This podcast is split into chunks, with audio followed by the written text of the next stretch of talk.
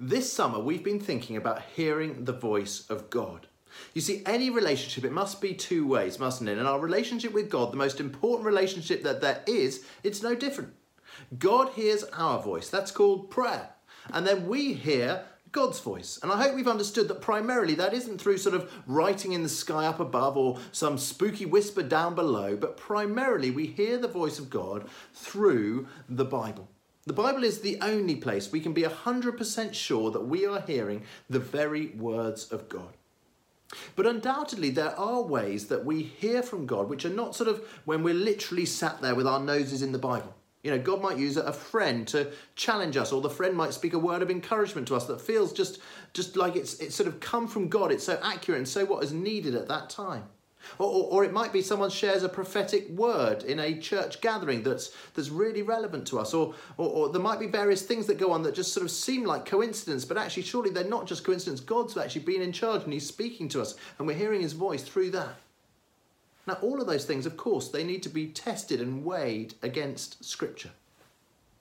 But for many of us, uh, probably all of us, I would guess, there will be times when it feels like God is silent when we cannot hear his voice. You know, when your Bible reading it feels dry, when God feels distant, where you can no more hear the voice of God than you can hear the, the rumble of planes overhead during lockdown and travel bans. What do you do then? What do you do when God's voice seems as silent as the summer sky?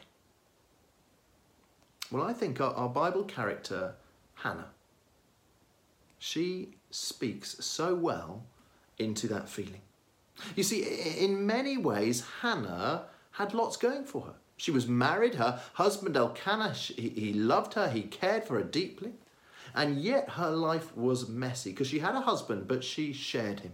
With Peninnah, an overly mouthy, pain in the neck woman, chapter 1, verse 6, it says her rival kept provoking her in order to irritate her. And most of the attack, it centered on the fact that Hannah couldn't have any children. You know, childlessness, it was stigma enough without Peninnah constantly just rubbing it in. We're told that all this baiting, it went on, verse 7, it went on year after year, constantly wounding Hannah, hurting her until she wept and wept and would not eat. Now, the circumstances may be very different for us, but for many of us, perhaps especially with all the challenges this year, many of us will be able to relate to Hannah's feelings of messiness and complication and pain in life. And in all this, just like it did for Hannah, for many of us, it feels like God is silent. Certainly, it feels like he's not answering our prayers. Have a look how it was for Hannah. Verse 10 of chapter 1. It says, In her deep anguish, Hannah prayed to the Lord, weeping bitterly.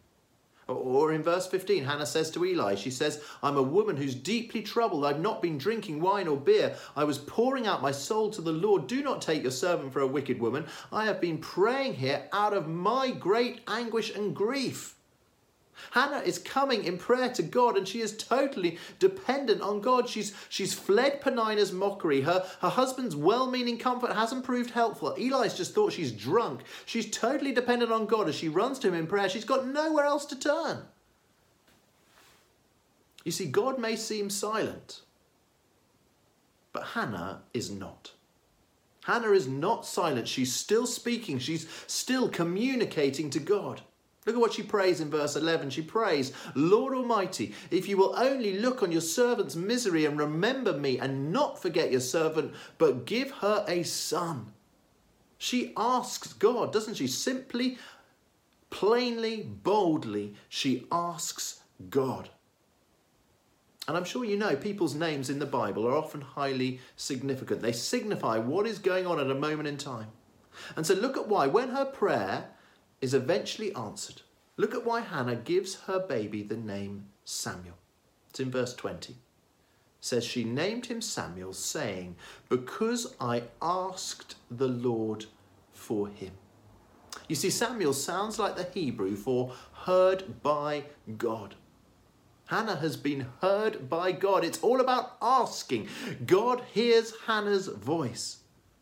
Or, or, look at what she says when she takes the toddler Samuel to Eli in verse 27. Literally, this is what verse 27 says. The Hebrew says this it says, I prayed for this child, and the Lord has granted me my asking, which I asked of him. So now I give what was asked to the Lord back to the Lord. For his whole life, he is the one that is asked for the Lord. Ask, ask, ask, ask. But then, having ask, ask, ask in a time of desperation, what does Hannah do in a time of celebration when God has answered this prayer of hers for a son?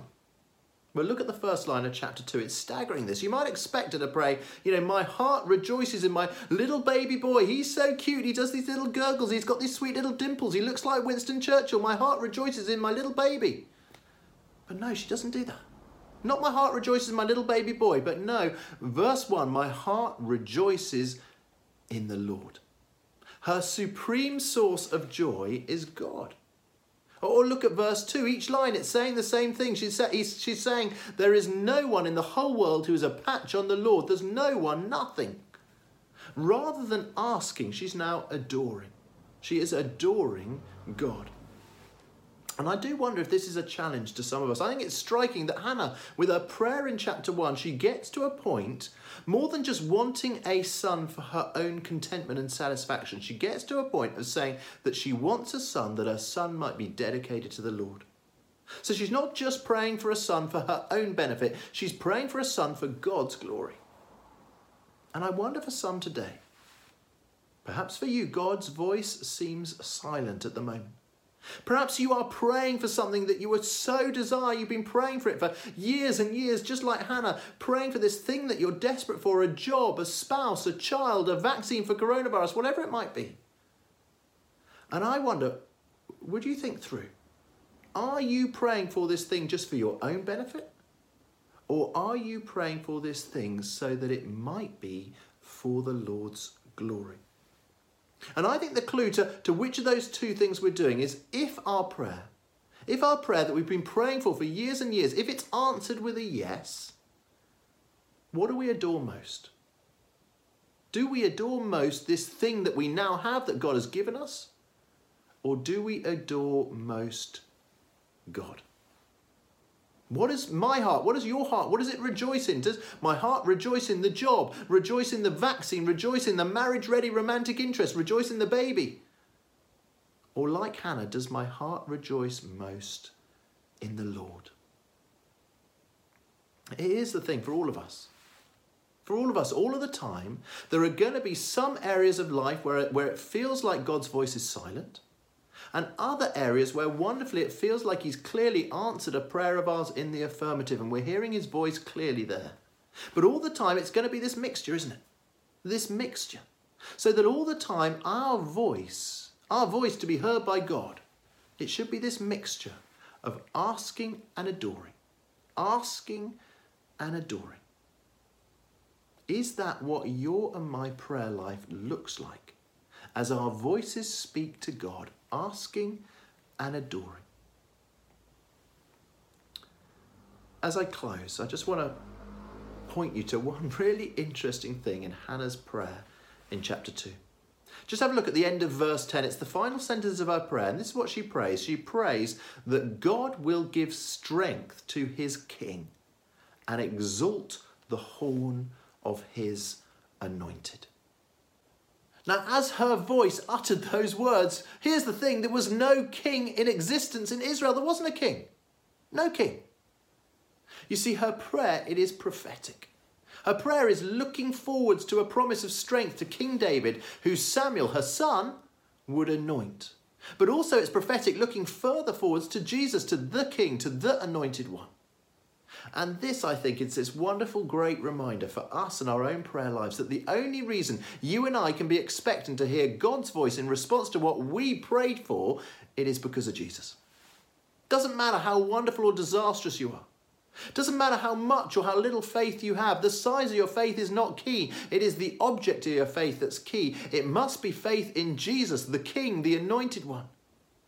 Because it is Jesus who has all the strength and power. It is King Jesus who hears you, who hears me as we ask and adore. Let's pray.